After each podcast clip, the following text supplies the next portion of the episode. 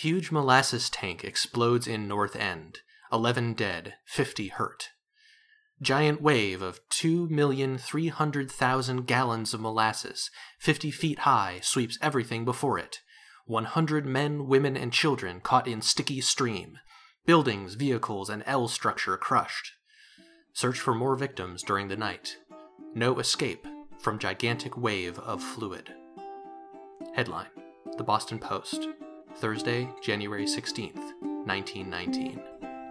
On the north end, by the big bend, the tank was in repose.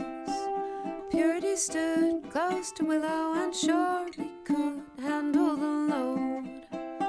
Sailors were sweating, shedding their overcoats. The temperature rose.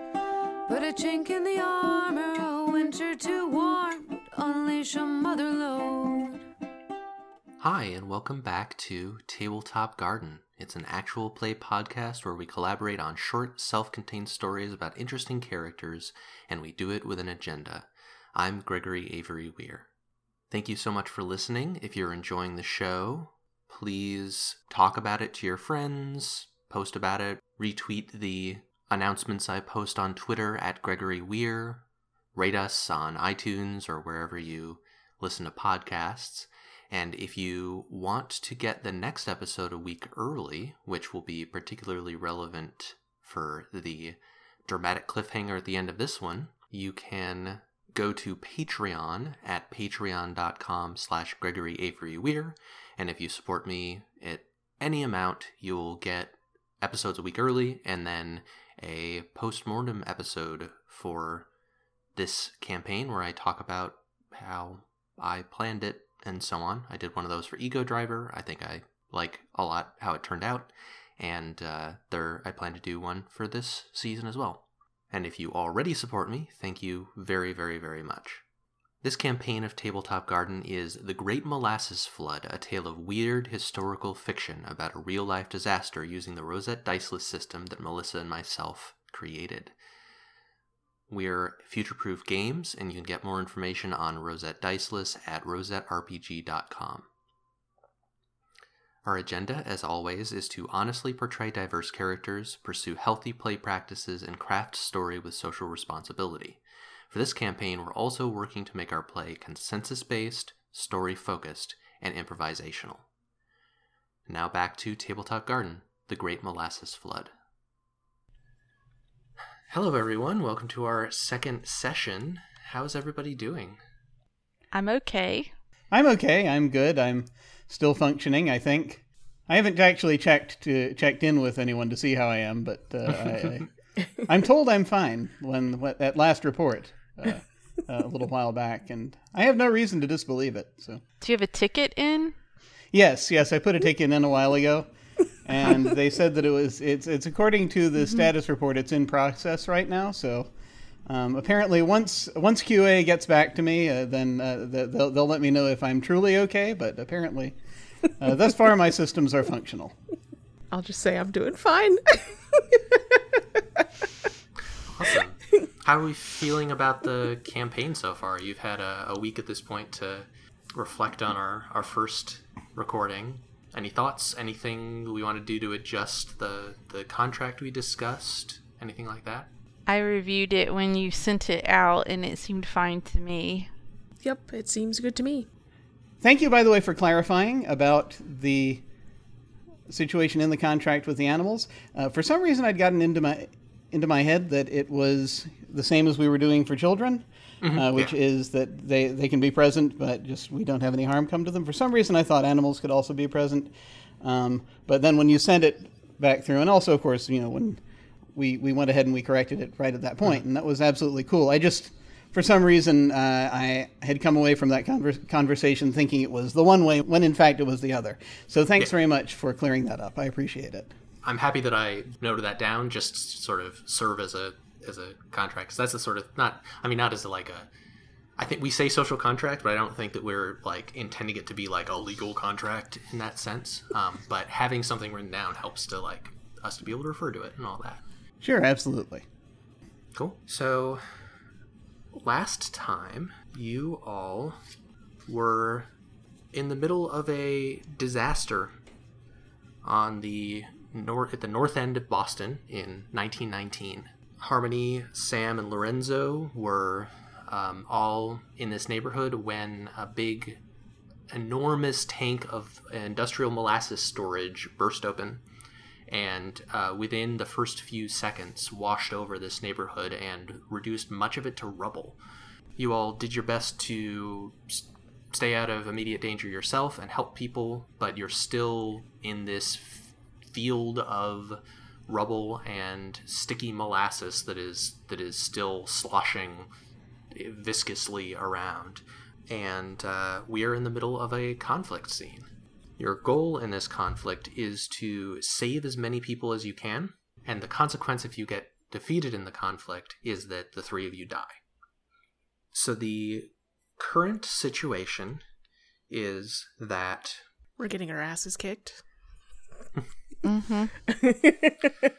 yeah, Lorenzo is um, in a different place from the two of you. He's in the back of the firehouse, which the f- top two floors of the f- of this three-story firehouse have fallen and crushed somewhat the first floor. So the first floor is very low and filled with rubble. And Lorenzo has has helped some people out, but has gone back in and is currently supporting a, a beam with his shoulder and standing over Patty Driscoll, who is a is a fellow firefighter um, who kind of Lorenzo's given him a pep talk, um, but he's pinned under some some rubble. Harmony and Sam are both uh, at a partially collapsed bar that's uh, a little ways away from the from the where the tank was um, at the edge of the playground. Harmony has tied herself to a, a piece of metal, and Sam is sitting in a broken window, and below them the cellar is slowly collapsing under the, the flow of this molasses and you can tell that there there are some people kind of in the rubble in the in the bar and there's definitely someone down in the cellar who's who's calling for help uh, one of the the bar staff. I think that each of you have two afflictions and the adversary currently has the affliction diverted and you're also dealing with an obstacle, which is that that collapsing cellar, which is an expert, an NPC serving the adversary that I'm controlling. Um, you've got an expert that is confinement, that is uh, the situation that Lorenzo is in, and then Lorenzo is also dealing with a victim that he's trying to help.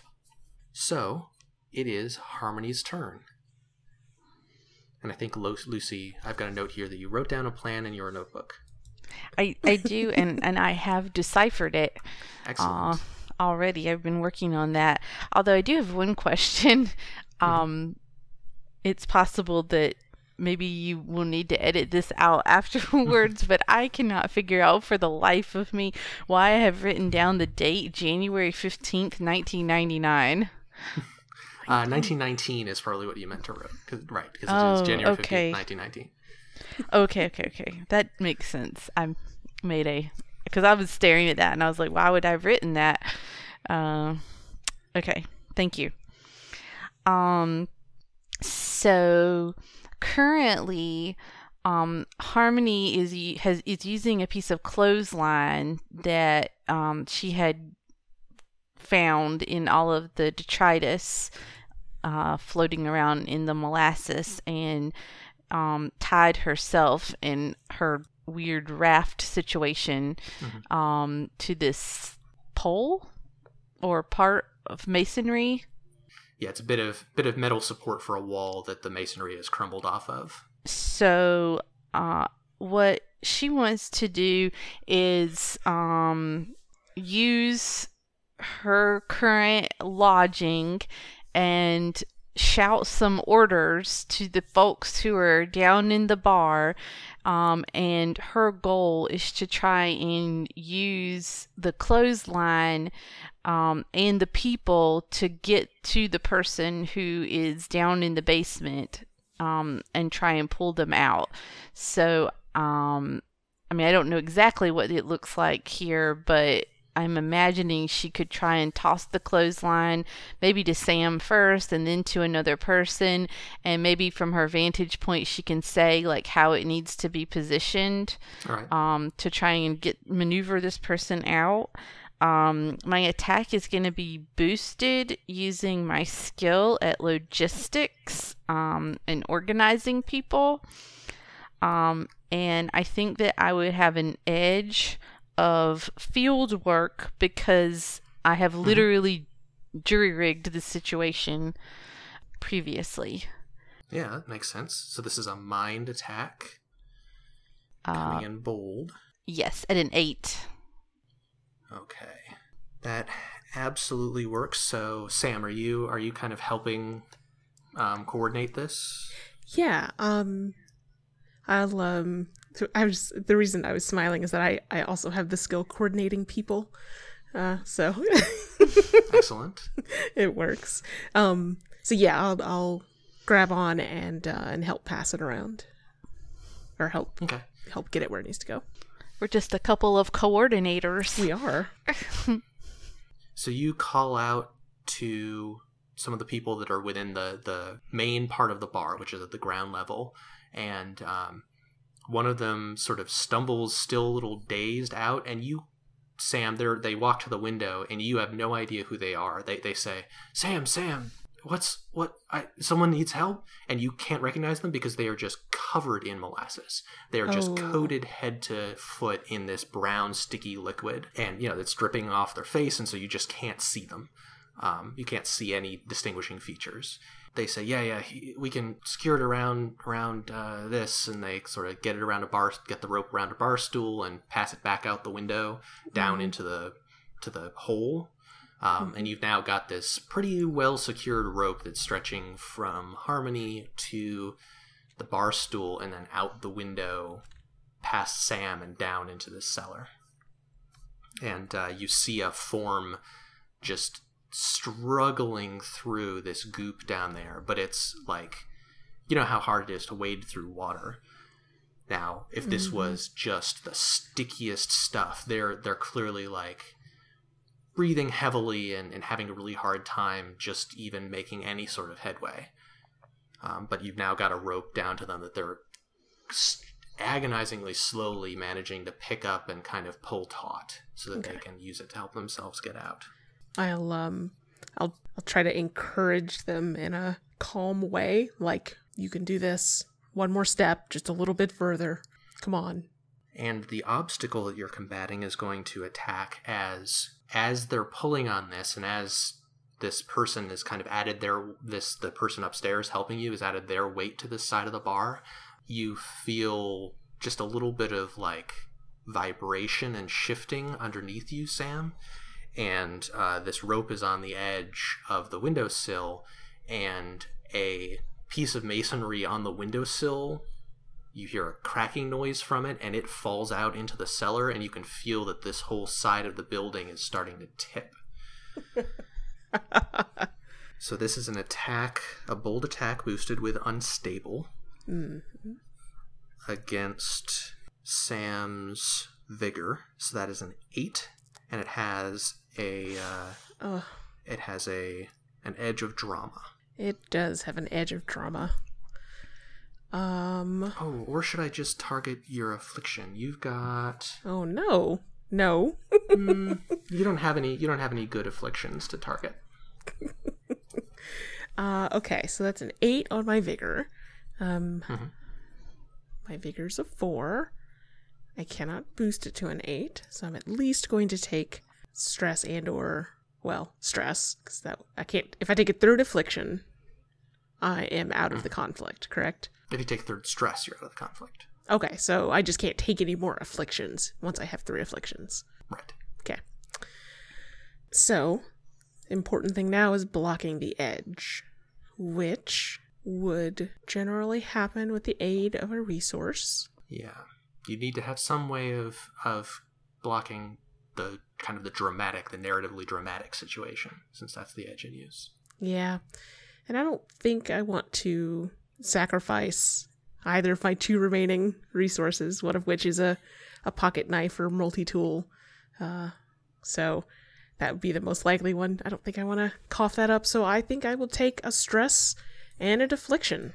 Um, and the affliction should be so I've got shaken, resigned, and what now? How how many open stress boxes will you have left after this? One.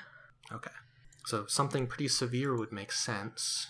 Yeah. Um, hmm. What about. So am I at risk of falling or. yeah. I think you're at risk of falling into the cellar yourself or of this this part of the building collapsing. Mm-hmm. uh, afflictions can be hard to come up with sometimes. Mm-hmm. Just trying to come up with the stuck between a rock and a hard place joke, but it'd be like stuck between a wall and a sticky pool, and it just doesn't it doesn't roll off the tongue. Are you imbalanced? Do you end up clinging? Do you Hmm. I think I like clinging Okay. or or or grasping, but I think I'll go with Grasping. yeah, I'll go with grasping. Oof, y'all, this is this is bad for me. So what does it what does it look like? What's your what happens to you? So with this, the the wall of the building is starting to kind of buckle, basically. Um, and we've got home skillet down in the cellar really struggling. And luckily, the rope I'm holding is molasses free. I think so. I'm not like fighting the slip. Decreasingly, yes. But, yeah, But yeah, yeah. it's still it's still got enough traction. Yeah. Um, but I think that I'm like trying to find anything I can brace my feet against to lessen the weight that I'm pulling on the wall. Um, so I'm trying to brace myself. Um, I'll even take a hand off the rope and brace against something if I can, like anything to like reduce the pressure of this tug of war. Um, to give the wall a chance to stay stable, uh, because if that comes down, the roof is coming down. I don't even. Is there a second floor? Uh, if if so, it's coming down. Like things are going to go very bad if this wall comes down. Uh, so, yeah, um, just trying to like hang on by my fingernails basically and keep the situation static. So from from Harmony's vantage point, she can clearly see that you're kind of braced against like some parts of the foundation that are still part of the ground and not attached to this crumbling building. But uh, you probably don't look like you're in too secure of a circumstance. No. But it is your turn, Sam. Oh, So, God. from this precarious ass position, looking down into this hmm. this roiling cellar of of goop with more pouring in, you're seeing this person slowly managing to pull themselves forward, and they're now directly under you, but they now have a molasses slick rope Oh God. are they're just this mound of brown goop like Right. they're completely coated they're almost unrecognizable as human and are trying to pull themselves up but they're already weak and every bit of pressure they put on that is more weight that's being put on the wall They probably weigh half again their own weight on account of all the molasses Mhm. they're coated in. I bet none of us are ever going to want to eat candy again. that is not true. oh, do you mean in character or out of character? Yeah, I'm in in character. I'm sure I'll be fine out of character. yes. I'm so used to playing games where I have sci-fi and or magic that I'm like just standing here with this rope in my hand. is there anything harmony can see from her vantage point that might let her give a tip to sam I I think you just need to stay the course, Sam. Um, maybe we could um, just to keep us our our spirits up and our focus. Let's just uh, recite some poetry together. okay. Thank you. Yes. You're Um, welcome. What? Okay, let me think about how I want to set this up. does this have to do with your profession Yes. I have the skill rigging, Mhm. Meaning rope usage. So I want to burst into a recitation of. Hmm, who's a good poet for a good, like, rhythmic, you know, work pattern of of figuring out, you know, of of of work. Molasses to the right of them, molasses to the left left of them, molasses before them. Roiled and slid. Is this a, is this an established poem, or are we are we I was trying to do charge of the light brigade with molasses, but I'm not really sure it works. Uh, well, I am not uh, particularly well versed in a wide variety of poetry, so um, unless anyone has any suggestions, we'll just say I pick a good poem. I don't know, um, and um, so I'm looking at this rope. I feel like I got to get the Swiss Army knife in here somewhere. My multi tool. You could use your tool as a as a um, piton in a more stable part of the wall to Yeah. anchor it in, and then put the rope around that. Yeah, and if there's any kind of trees around or any sort of like, I don't know, any kind of anything Yeah, I could use You're that's in a very that's what I was built figuring. up thing. Yeah, area, and you're you're not able to go very far yeah. because you're still Um, clinging to this wall. So yeah, let me let me try that. Um, just to like basically the goal is to distribute the pressure, right? So that it's not all just like set on this this one part coming through the window. So that is going to be, I think, a body attack, maybe.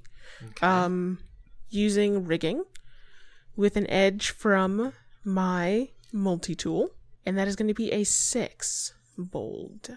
All right. I think that this obstacle that you're attacking is going to boost using its slippery and sticky skill.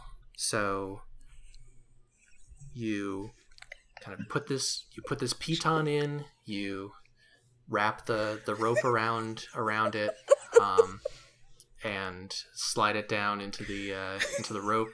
But unfortunately, as we've established, Vake would not like this situation, and uh, you've you've got this this rope better secured. You're a little stable. You're you're hauling on it because you're you know you're a sailor. You're good at. You probably have only done a little bit of work on tall ships. Um, Yeah, given that this is the early 1900s, but you've probably hauled rope on one before. Sure, Um, rope's always useful.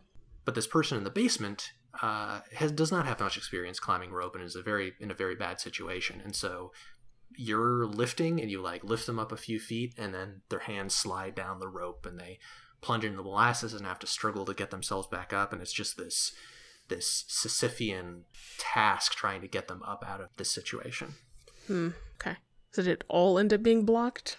Uh, yeah. So so Damn. no, you don't. You didn't use your edge up um, because you didn't hit with the attack. But uh, bits and pieces of this masonry are falling, and you hear a clatter from inside the uh, the bar as another pe- part of it collapses. Collapses, and someone else, someone cries out in pain. Damn. And now it is the turn of the flood. Uh, I'll say, uh, Yay. Harmony. I think, um, I think you're gonna want to clear out of here. Well, I- I- I'm going to get you up here first, Sam. This this wall's about to come down. And with that, the wall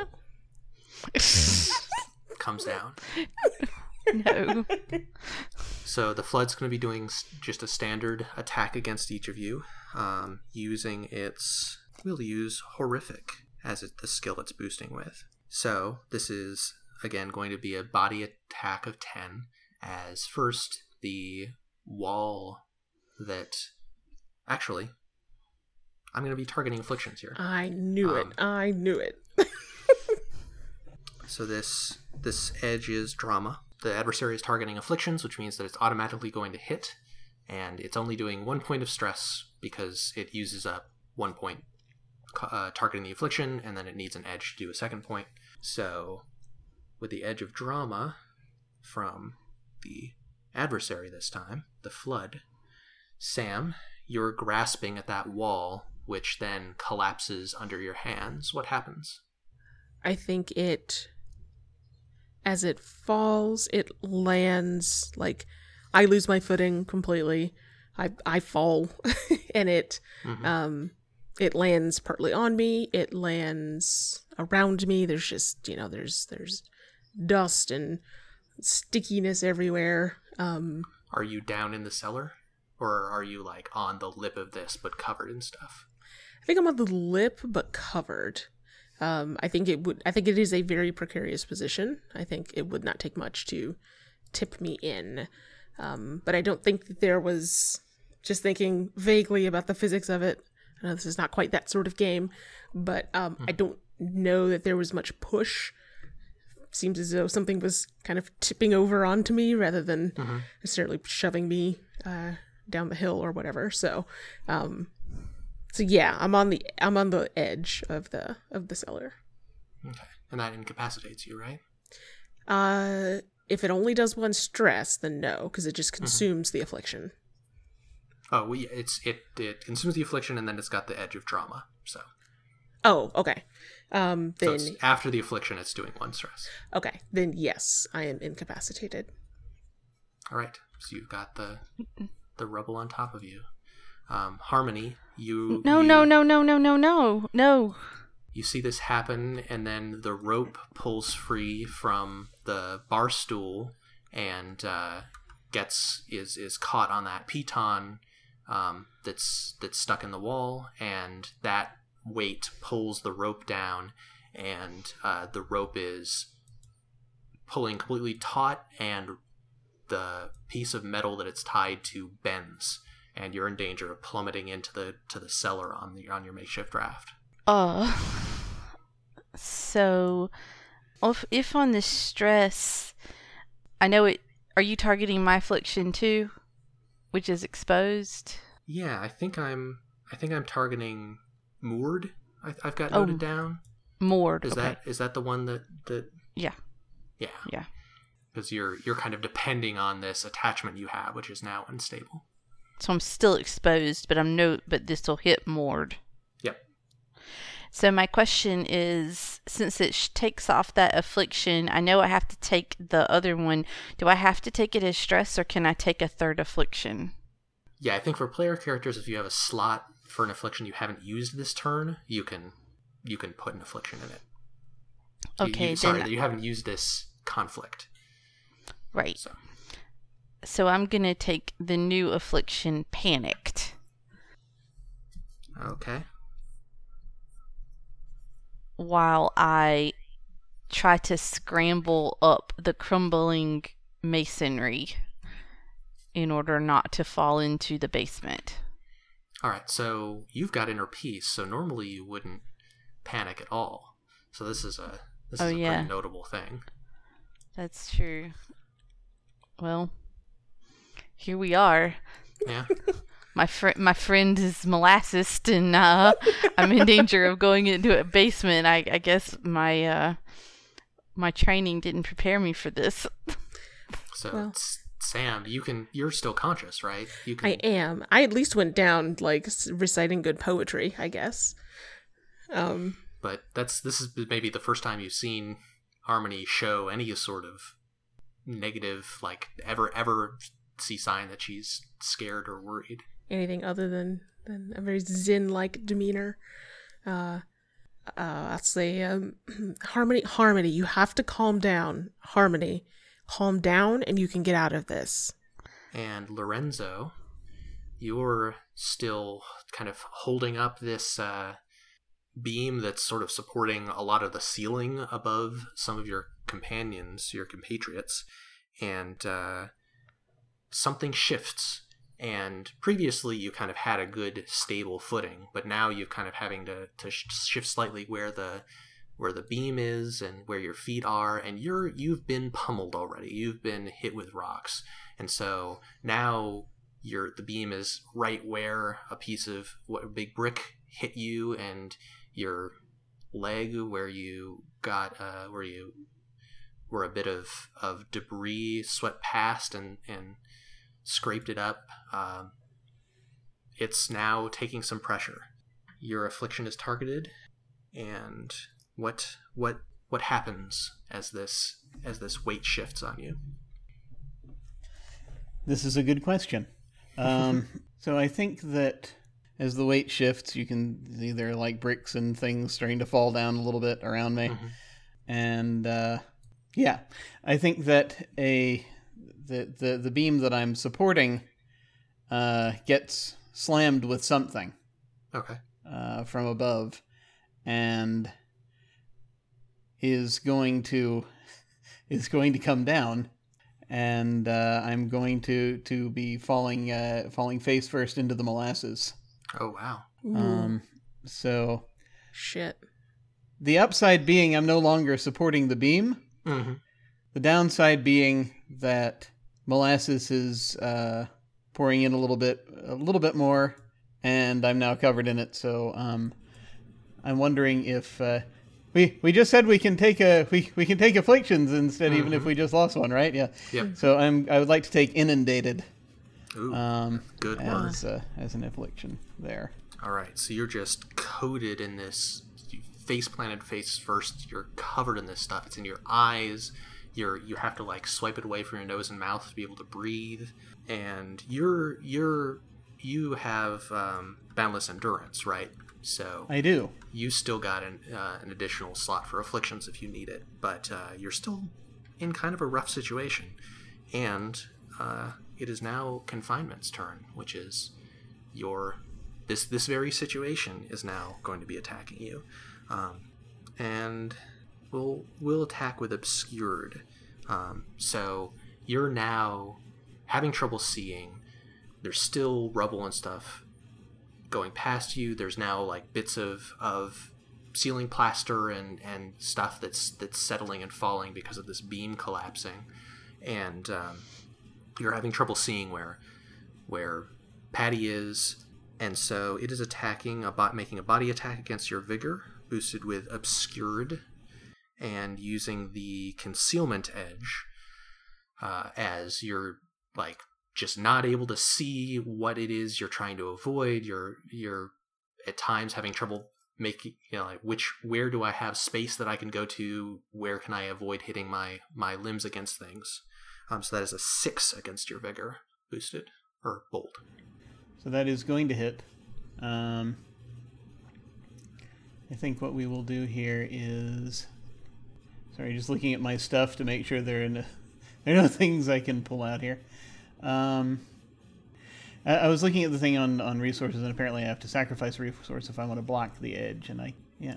Oh, I see. Wait a minute. So if you, you can block one with a resource if the resource is set up to do it without having to sacrifice it, but in order to Yeah, use it for off-label purposes, you have to sacrifice it. Is that right? correct. Okay. Off label, like a good, like a good antidepressant. Yes. Props to Wellbutrin. Theoretically, a smoking cessation aid, I think, is the on label. and name an antidepressant that isn't. Honestly, like I think some of the new ones are. But okay, well, unfortunately, I can't think of any way that I can use a uh, a, a fireman's pick to uh, uh, a, sacrificial way in this situation. So I'm just going to be stuck chewing mint leaves uh, for now. Um, so um, I think what I'm going to do is uh, yeah, I'm just going to take the I, I have to take the stress, and I will take another affliction. Which will actually only bring me up to three, since you just cleared out one for me, uh, very, very thoughtfully. yeah, you'll. but you still that slot is still used for the conflict. Oh, it is. Yeah, because otherwise you could just keep letting people Gotcha. target your affliction and and Okay. cycle through endlessly. That is good to know. Okay. We'll be posting an errata and a clarification to that whole set of rules when the companion book comes out. Nice. Excellent. Okay. Um, so, so we take the stress and then. Sorry, go ahead. a, a related question to this. Um, so I have the trait sharing personality, which means I can spend focus to allow someone to use my resource, one of my resources, and they can choose to sacrifice it.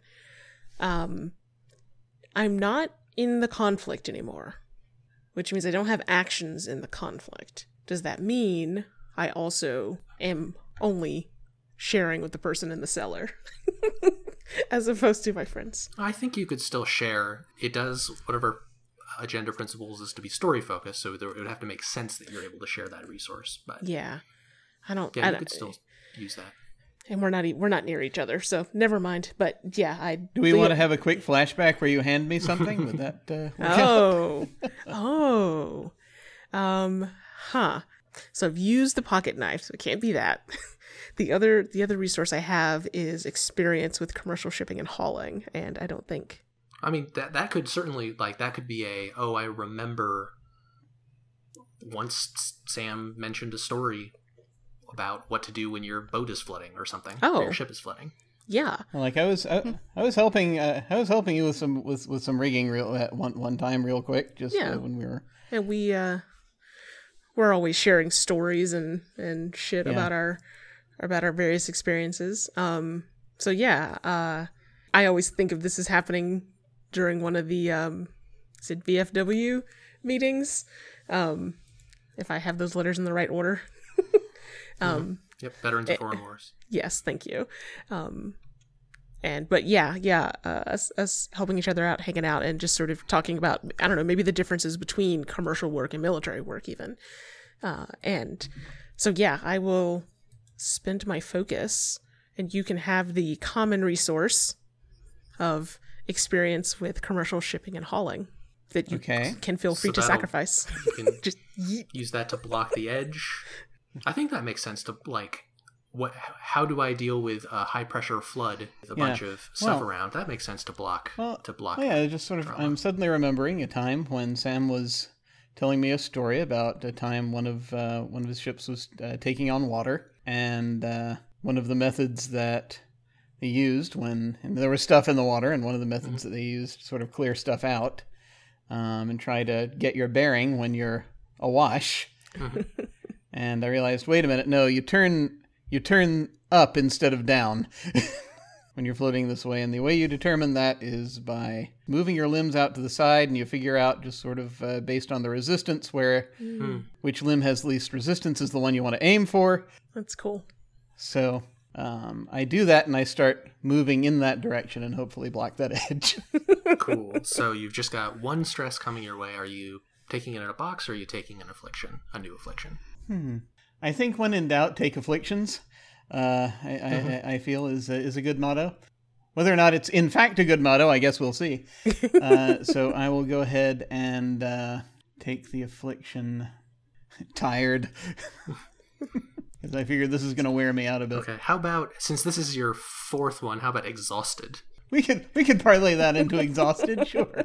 Although I wait a minute, I have the trouble is I don't know if that would Oh, work that's with right. You have endurance. you have yeah. boundless endurance, which says you never get tired. I never get tired, so I can't actually do that. Um, um, so wait, no, we, we we can we can figure something else out. My affliction is Oh no. my I have a f- what is a what is a good adjective for covered in molasses? Um, Mired, gooped. mired, excellent, good word. Goop is not a good word. Mired. All right, so you're both inundated in the sense that you're like covered and flooded and and can't see, A lot and of you're things also are coming at me. which is Yeah. like physically confined by all this stickiness. Yeah, yeah, there it is. All right, so with all that in your as a terrible situation you're in, it is finally your turn to act.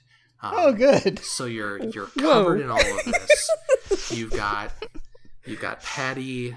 Kind of you've you've gotten your bearings a little bit thanks to that trick that Sam mentioned to you, but you you've got Patty like right next to you. He's kind of what who you came in to help. Otherwise, you've got all the dangers of the flood. Uh, the flood does still have the affliction diverted, thanks to your your actions, kind of freeing up a place for it to flow. So that's a potential thing that you could target. Okay. Um, and remind me, how many things are there to target right now? I think the things that make sense for you to target are the flood, confinement, the you know you being trapped in this place, and victim, the, the Patty, um, who is who is who you were trying to help. Okay. All right. And the only one of those that has had anything happen to it thus far has been the adversary, correct? Yep, yeah. Both uh, Okay. both confinement and victim are are unstressed.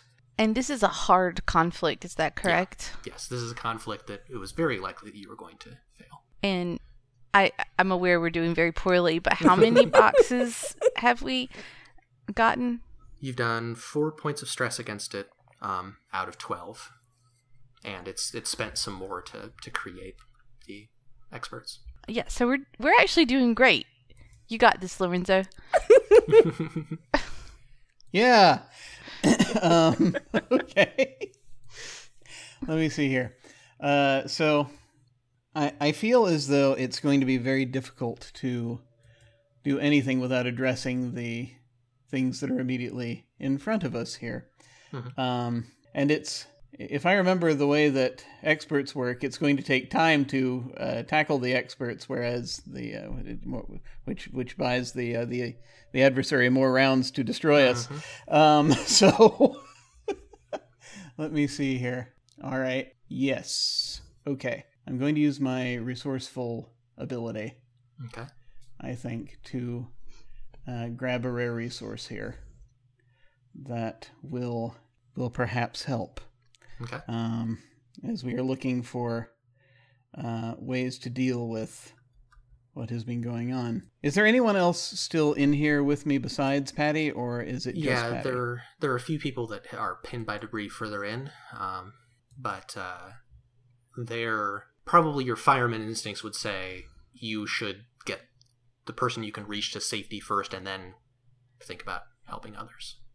Gotcha. Okay. All right. Anyone who's mobile got out thanks to your earlier efforts. Okay, cool, cool, cool. Um, all right, that said. So I think that the resource that I'm going to come across as I'm kind of uh, sort of reaching around for stuff in here. I'm imagining that there's a piece of equipment, and I I, I should have looked into this really before doing terribly too much. Um, but uh, I am imagining there would be some kind of Yes, actually, I think I've got an idea for one.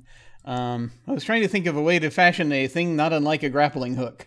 Um, I mean, you probably And- have grappling hooks. yeah, I think we do. We see that's the thing is we might uh, we might actually have like ropes like rope and grappling hook type deal thing. One of the things that was a was a Yeah. an earlier method of fighting fires was to literally collapse buildings to prevent the, the spread of, of fire, and so you'd have Yeah, even if it's out of date at this point, you'd still have the stuff lying around. Wow, they they would collapse the building. yeah, yeah, or at least sections of it to try to keep the fire from getting further. Um, especially in places that didn't have like high pressure water mains so and you know before they had fire suppressing chemicals it was just if a building was on fire you probably weren't going to be able to put it out so better to to create a fire break Interesting. So I want to take advantage of let's see. The the fact that yeah, okay, good, good. Sorry, I'm just working with work, we're working with what I got here. Um, so, uh, attempting to work quickly as I sort of am, am, am you know reaching through the molasses, and I can you know my hands will close around this uh, this uh, this grapnel. hmm I want to uh, to grab hold of it uh, as I sort of am uh, sort of shouldering shouldering through, moving one end of the rope over to Patty, Mhm. get him to hold on to it okay so that it's going to be the two of us. And I'm kind of wrapping it somewhat around around us a little bit, but we we're going to have to we're going to have to to rig this right. so, yeah, Um, yeah, we, we got this renzo we got this Okay, All right. All right. here we go. Um, and uh, I'm essentially going to. I, I, I- am imagining now that sections of building have collapsed in. I am going to find a piece of sky, okay and in an effort to to to quickly to quickly get up and and away uh, in an effort to sort of uh, yeah move around this thing yeah i'm gonna actually have to now thinking about it i can't directly attack its it's like if i attack its vigor it's going to it's not, it's not going to it's still going to give us trouble um you you can definitely if you attack I either patty or the the confinement that will kind Yeah. of that will be taking away boxes that the flood can Yeah, recover later so you're still ultimately. making yeah, progress I mean that's fair. Um, I guess we're going to. I'm going to probably try and attack the confinement um, in some way here. We'll see how it's how we do here. Since the hook is rare, it's boosting. It gives a boost already, and still does wear, and it serves as an edge. Awesome. And so that is uh, that's what we're doing. We're trying to basically find a piece of sky, uh, throw it up there, get it hooked around, and start yanking us up and out. Okay, so uh, what's the number on your? That's presumably body against vigor. Yeah, if it's a, yeah, if we're going body versus vigor here, unless I'm like trying to shout the uh, the confinement down somehow, um, it's gonna be uh, it's gonna be uh, if it's boosted, it's a six. Okay. Hmm. The confinement is going to be able to just barely block that, um, but you're doing wear against it. Yeah. Um, so it's boosting with tight. Okay. So you have not used up that resource yet because you didn't hit with the attack. Um, but it's now got wear on its vigor, which means that it'll be easier to hit it next time. And Okay. um, you toss that hook out this this kind of the probably the opening in this in the back where you kind of where you came in. Um, Yeah. And you hear it clatter and and hook onto something. So you've got this this anchor. Um, that you've got this this slick, but but this one's like built for grip. This is not a clothesline. This is a, a fire person firefighter's rope. So you're able to pull, but you're just you're pulling and pulling. You know, Patty is is working with you, and you feel kind of some of the debris on you shift. Patty cries out in pain. You you I don't know whether you're stuck if you're just stuck or also hurt. Um, but you're not yet able to pull yourself free. But you do have this anchor point now. So let's take a quick break here and chat about, um, I guess, both one of our agenda principles and also um, the weirdness of history.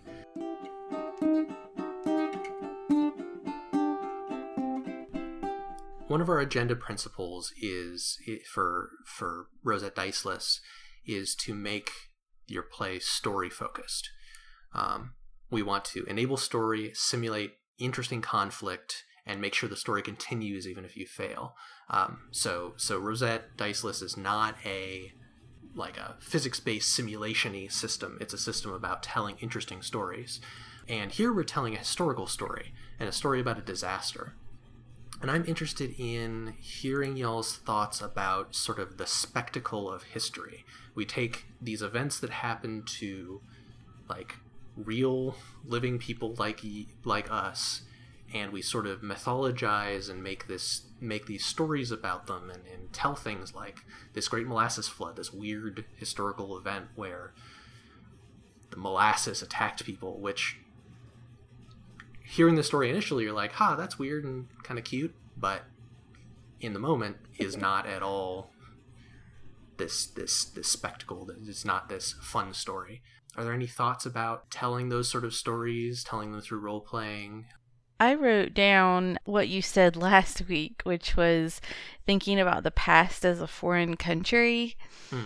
and like as something um I mean, I think it's something that you often do when you're taking a um, critical approach, right? You take your commonplaces and you try to make them not your commonplaces. You try to really examine them from new perspectives. So I think that's akin to what we're doing is thinking about a historical period from a new angle, I guess maybe with a different perspective.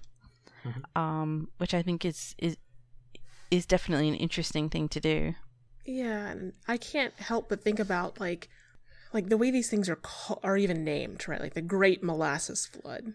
Like this was not mm-hmm. great. It was not great. of course, they mean great in scale, not in not in fun time. Mm-hmm. But even when we talk about depressions and recessions, and like we label these things as if they are magnificent because they are important. Um, the great war the Great just finishing War. up for our characters Exactly. And it even if it's even if it's not explicitly romanticizing, which I think it is because colonialism and capitalism and all the things, even if it weren't, it's still when abstracted as we as we must abstract it because we do not have access to the nitty-gritty, that's the label we have. We either take it or we subvert it, right? Um and in either way we're interacting with that label.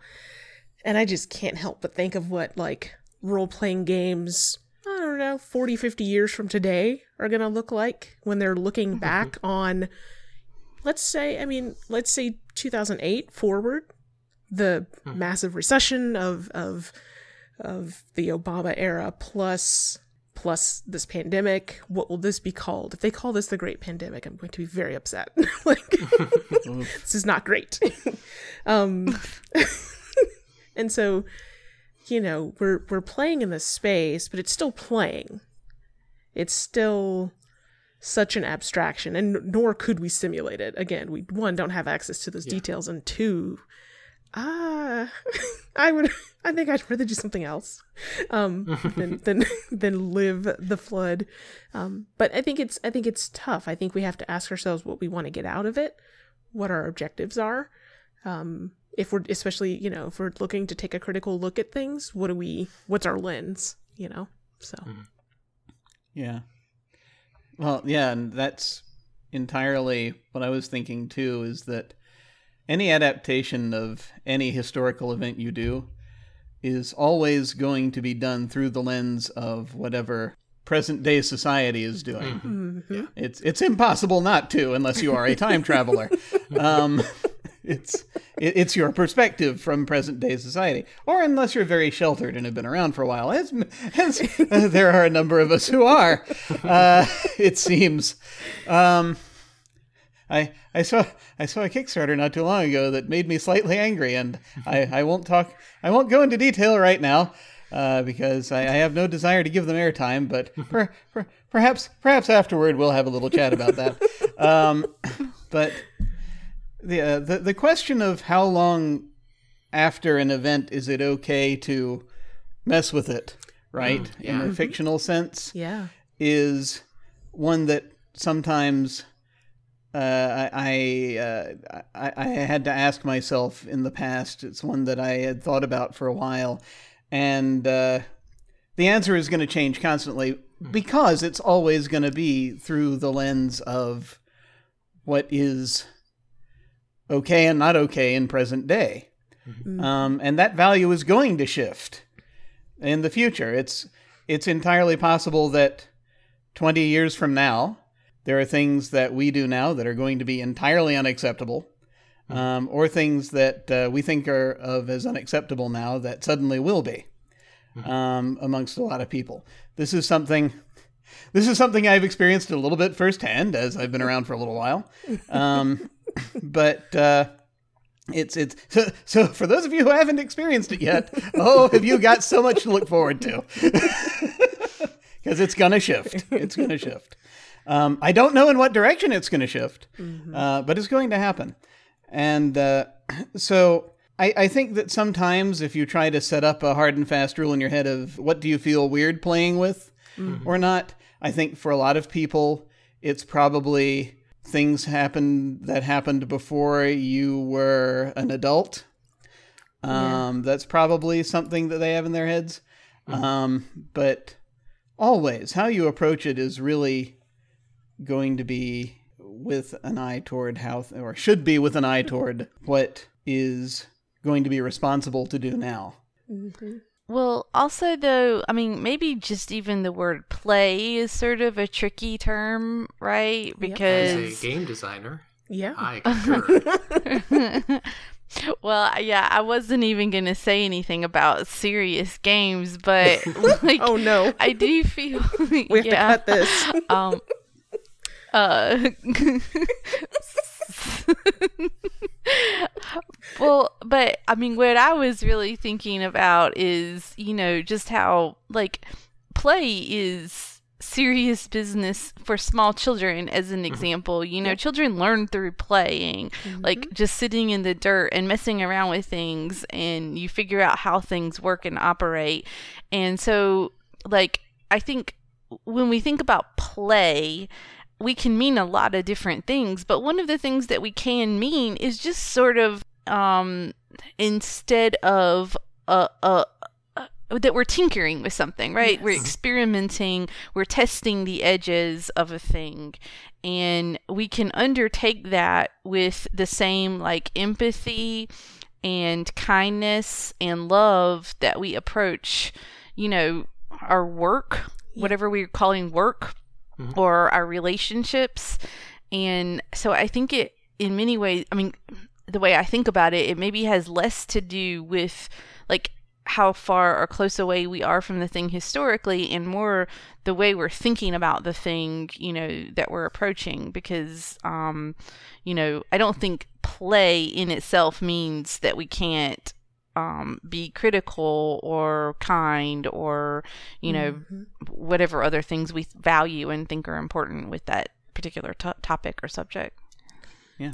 Yeah, and I think I think that that idea around what play is is something that I don't know. Maybe this is something role players, every role player learns over the course of their life anyway. But uh, I think that that growth is the maturity of a role player, right? Like, I didn't start doing role play games until I was in college, which I think probably makes me a little old to have to have joined this this hobby. Uh, there's D and D three five, so that that dates it.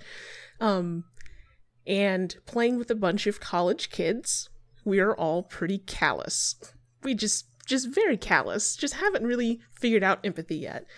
Um, and so play meant cutting loose. It meant the freedom to say racial slurs. It meant the freedom to do whatever because it was playing. Um, and having been through a variety of games, now play means something serious, even when it is still, you know, cutting loose, which no longer includes those things. I feel like I should say, but but the the thirty six year old equivalent of of cutting loose. Um, so yeah, I think I think that's a really good point about play. Is that you know it's the lesson I wish I had learned younger. Is that play should be considered and considerate. So yeah, And I think that that you go through a similar process when you're doing history. When you're mm-hmm. like, there are definitely people who I, I think that I'm not going to paint all historical reenactors with this brush, but I certainly think that there are people who do historical reenactment as a form of play, in a sense to explore the things that are forbidden in our current era, maybe for a good reason. And I think that you can do that very uncritically. You can probably do it critically, but um, I think that's a that's a thing that I think historians run into, like mythologizing war in a way where they're fascinated with the details, but not necessarily approaching it with with uh, with empathy. Yeah. yeah. There are plenty of people older than me who never grow out of it, uh, out of that. See, Fair so enough. you actually matured. Fair and enough. there, I know folks who did not. Yeah. Uh, Yeah. And it's uh, yeah. So it, it's really a it's really a question of trying to actually pay attention to the world. yeah. Line up your intentionality. You can always start anytime. There were some things discussed there that I am very excited to see uh, what y'all think of how this where this campaign is going. So we will get back to the middle of this disaster.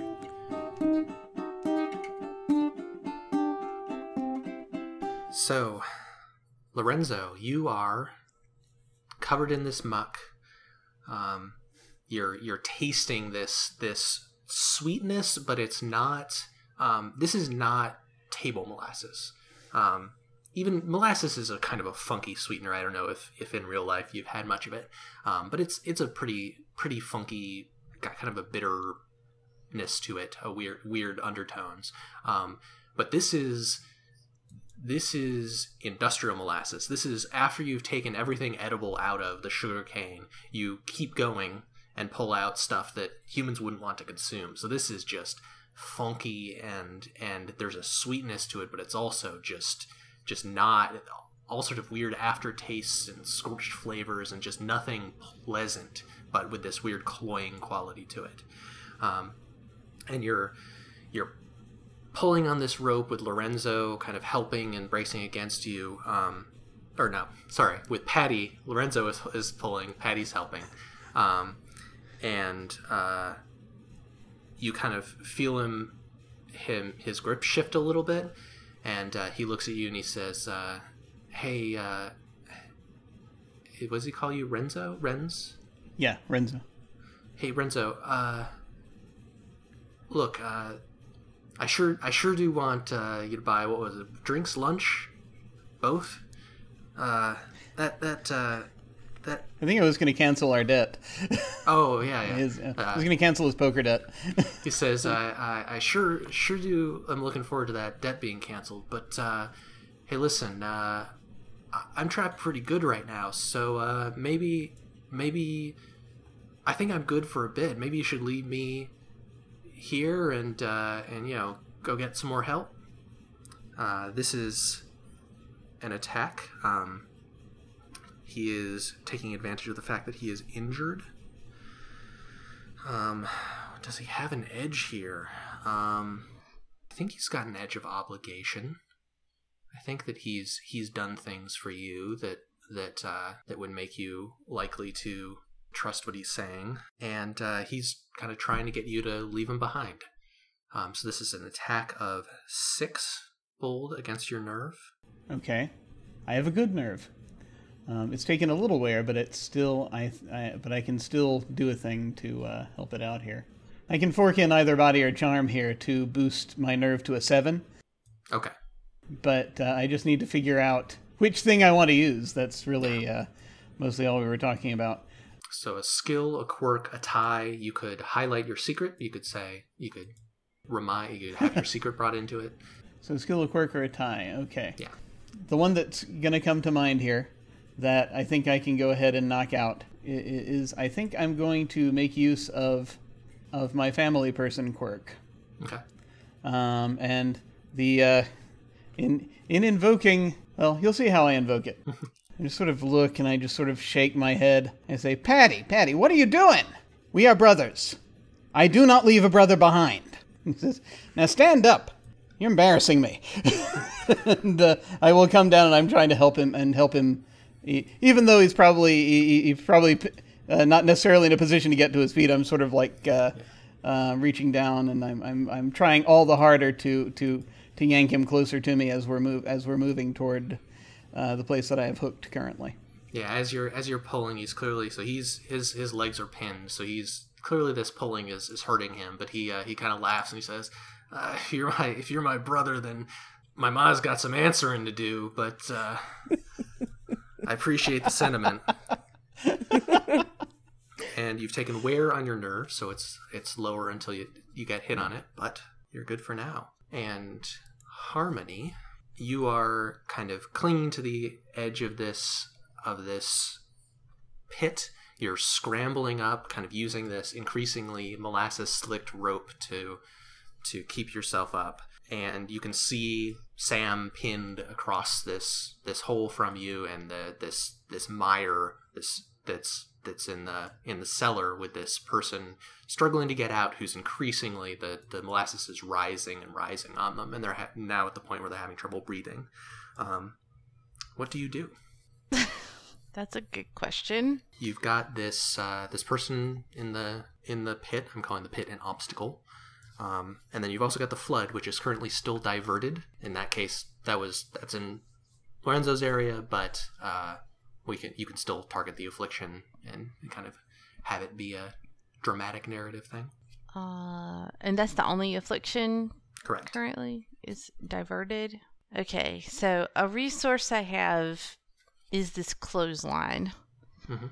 So I'm thinking about how to use that somehow. I think what I want to do is try and use the clothesline and maybe try and wrap it around some part of Sam so that I can try and haul Sam up with me. Okay. I've been envisioning Sam as being on the other side of the pit from you, so in that case, I think the attack would be getting to Sam. All right. Because I think you're kind of on the street side and Sam has been up against the building. So you've got this pit between you and him. All right. Then I am going to attempt to get over to where Sam is so that I can do something Okay. there. And can you use a resource as an edge? Is it only for blocking? That's that's mostly what they're for. Resources Okay. give you edges or block edges. Okay, then I think I want to do this in boost with my tie with Sam. Okay. And I'll use the clothesline as an edge. I yeah. I mean, ideally, I would like to be taking a witty approach at um at this endeavor of crossing the pit instead of a physical approach Okay. because I am much wittier than I am vigorous. So you're targeting the flood here? I think so. Okay. I think so. So what how are you being clever or charming in how you do this? I don't think it's charming, but I I think I could be taking a clever approach to a crossing, and I'm certainly not being fast because I can't be. So I'm probably taking a very measured, thoughtful approach. Maybe I'm gonna use the clothesline to. Hmm. Yeah, like I could use it to. I've already got it tied to something, so I can try and. Uh, it's still gonna be difficult. I'm I mean, it's going to to be difficult. well, but- yeah.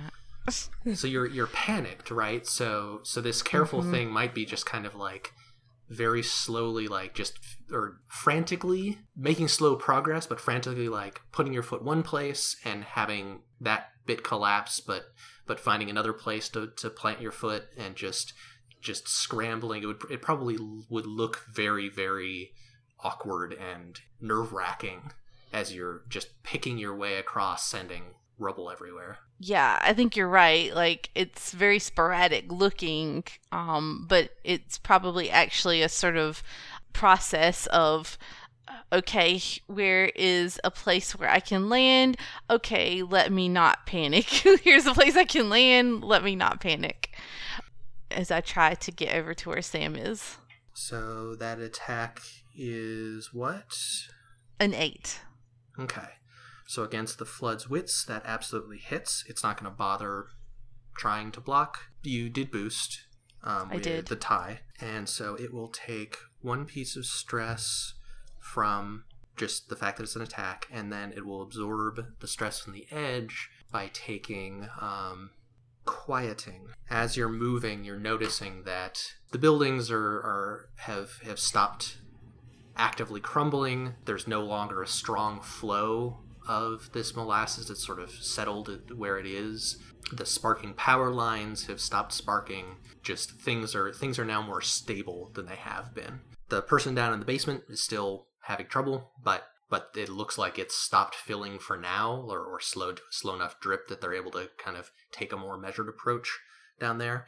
And you manage to pick your way across this clothesline to get next to Sam. Um, Sam, you can see like Harmony's taken some risks to try and get to you. And and I say, Sam, rage, rage against the dying of the light. Be careful. And at that moment, the rope has been strung was strung from that metal support kind of through some stuff in the bar and over to that piton and then down into the pit. Um, that is, has half collapsed. The person down in the pit does one big haul on that rope, um, just because they, I mean, they can't really see what's going on still, and um, it risks both being yanked out of your hand and also that extra pressure might just pull you down into the cellar harmony. Um, so this is an attack with the daunting skill, with the edge of impact, okay. Just sheer the sheer force involved here. Um, so that is an attack of eight, a bold attack of eight against your vigor Oh, okay. Just an eight. So, with an edge. Uh, all right. So, I am going to have to take it. Definitely, I'll just let go of the clothesline. And um, I think that is like sacrificing it to block the edge. Okay. Pretty, pretty literally. Okay. And then I think I have no choice but to take another stress. Okay. Where does that put you? That puts me at only one open stress box left Wow. Okay. and uh, full afflictions. where do you end up physically? There's this mostly collapsed bar. with uh, Sam at the edge of the pit. Yeah, I wind up precariously balanced at the edge of this pit, still panicking, still exposed, and uh, things are not looking good. Okay.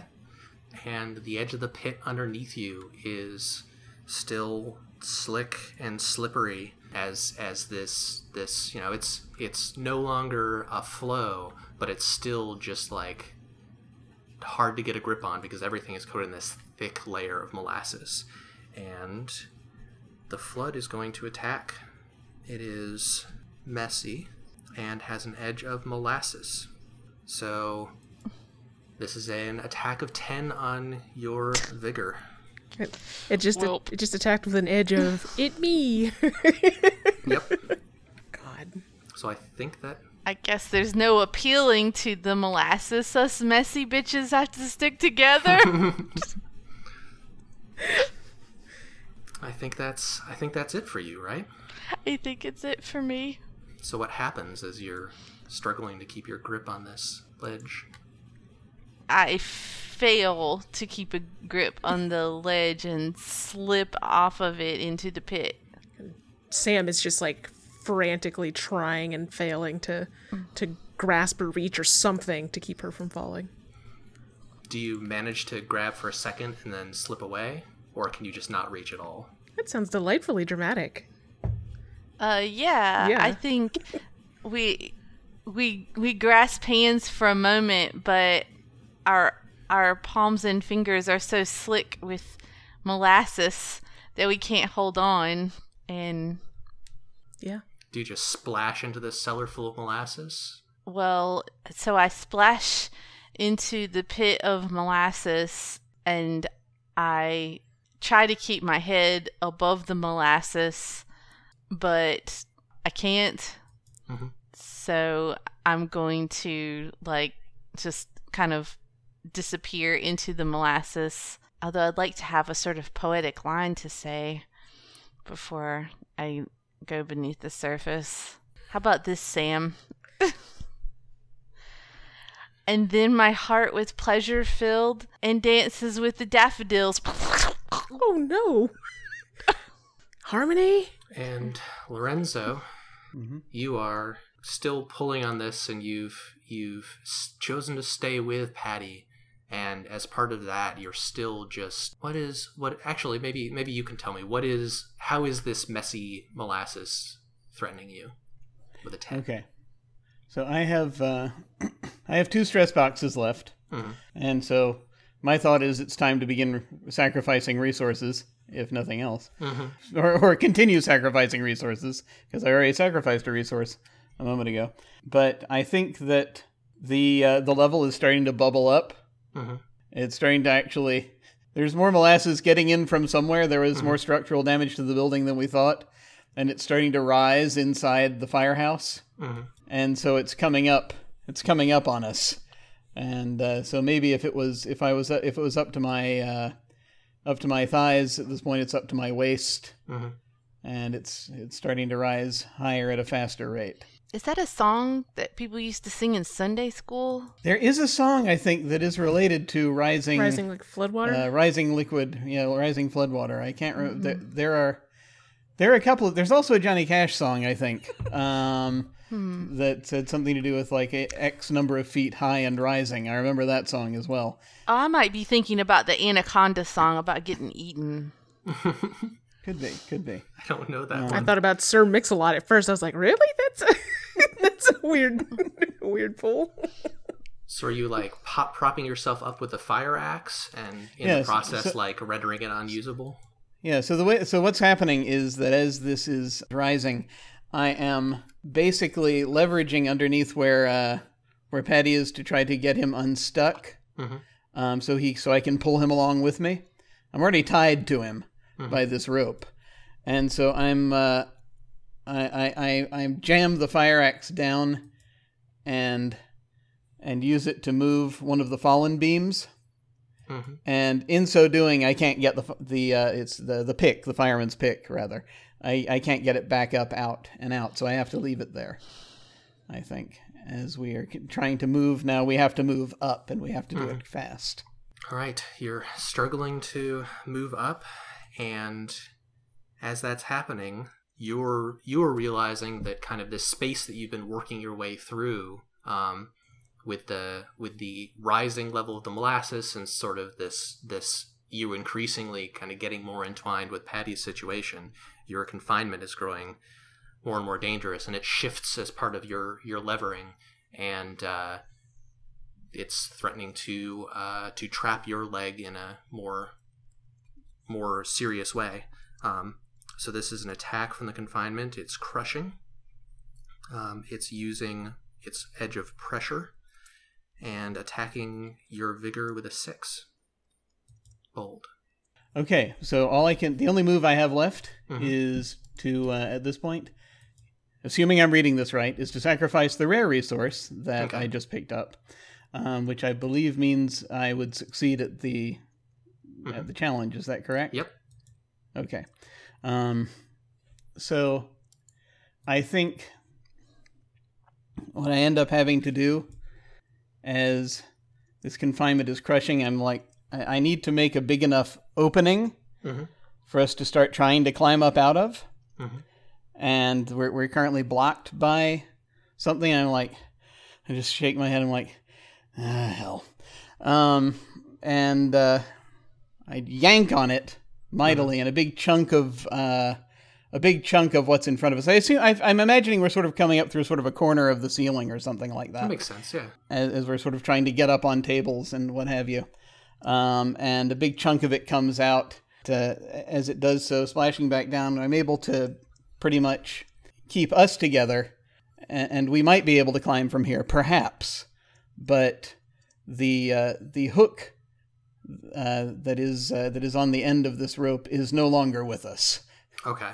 Um, I think it. I think maybe the the it, it it's gonna uh, either come off the end of the rope, or I'm gonna have to just we're gonna have to do something to uh, to untangle ourselves as we uh, as we proceed. But uh, we can't use it as a hook anymore. So, with that rare resource sacrificed, you don't take wear from that attack. And um, I am going to have the flood reabsorb your confinement. And I'll say you are no longer confined. Um, but it, it will, since you never actually did any stress against it, it will take that stress back. Um, but it is your turn. Uh, unbeknownst to you, both Sam and Harmony are are unable to to do much somewhere across this this neighborhood. Um, but you still have Patty that you're trying to help, who's mostly out, um, but still kind of is, is badly injured. Um, and then you've got the flood still as a as a problem. Okay, so real talk here for just a second. Um, the flood has how many boxes left right now? Uh, it's got five boxes. Uh, Holy You got shit. this. You so got this. I I don't think you've got this mechanically. I, I you know, I do not. I have one stress box left. Mm-hmm. So what I would like to do, if I may, perhaps engage in a tiny bit of narration, Sure, um, please. uh, is I think that my final attack action is going to be helping with Patty. Um, I'm actually going to to focus on Patty, Okay. and uh, I think what's going to happen is we're going to climb our way up onto the roof and see that we are freaking surrounded with nothing to gain purchase on outside of this building. The molasses are actually coming up to the point of the roof and probably you know we're looking up and maybe there's there's more pouring down from somewhere that's Mm-hmm. very clearly going to get us and in the position we're in we are we, we know that there's a, wa- a another little wave coming and it's going to get us Mhm. so as i'm just sort of looking around and we're both sort of up there on the roof looking around i'm just going to just kind of look around shaking my head seeing that there's there's no way out of this and uh I just sort of turn to him, uh, just seeing how he is. I'm like, "Hey, come on, man. Hey, hey, let's sit down for a sec." And uh, I'm gonna pull out like the Maybe it's like somewhere somewhere in uh, c- concealed in one in my jacket pocket. I've got like a couple of cigars. Maybe very occasionally smoke cigars, and it's like just like after. And the the rule is you don't do it until after. You you don't smoke the cigar until the end of the mission, right? And uh, just sort of sort of, hey, come on, come on, come on, sit down, sit down. And uh, as as we're sort of sitting there, because I'm trying to take his mind off the fact that we're both about to die. Um, And he, takes a cigar. And it's probably ridiculous at this point because those cigars are not at all flammable anymore. They're just they've got to be soaked, right? Yeah, probably. Pro- yes, yeah, definitely. They're they're they're definitely so like, well, maybe we can at least and just sort of a so so he takes it and sort of is like almost pretending to puff on it. He's just like, eh, well, you remember uh, remember the other night, um, when uh, when you beat my ass at uh, at billiards, Yeah. and we were we were Not just the other night. Oh, that's true. That that's true. We were both drunk off our asses, and uh, remember we tried to impress those uh, those ladies we saw at the uh, at the entrance of the bar with our uh, with our inestimable singing skills. Hey, my I my singing skills are plenty estimable. Are you oh, really? You really? You got it? You got it? Come on, here I'll It start. depends I'll on how many I've got.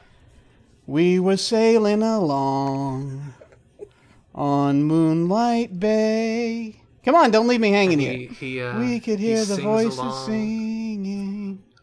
They seem to say, and there's you see drips stolen and drops of molasses coming down. "Now don't go away." And I think the uh, the camera just pulls back out, and we see the full devastation of this neighborhood.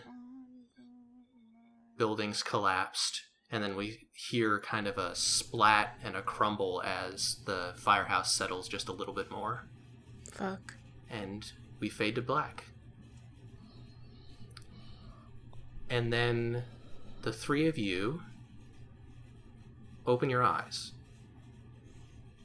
and you're sitting in at first you think you're sitting in a garden you're on a bench sitting side by side and there's grass underneath you.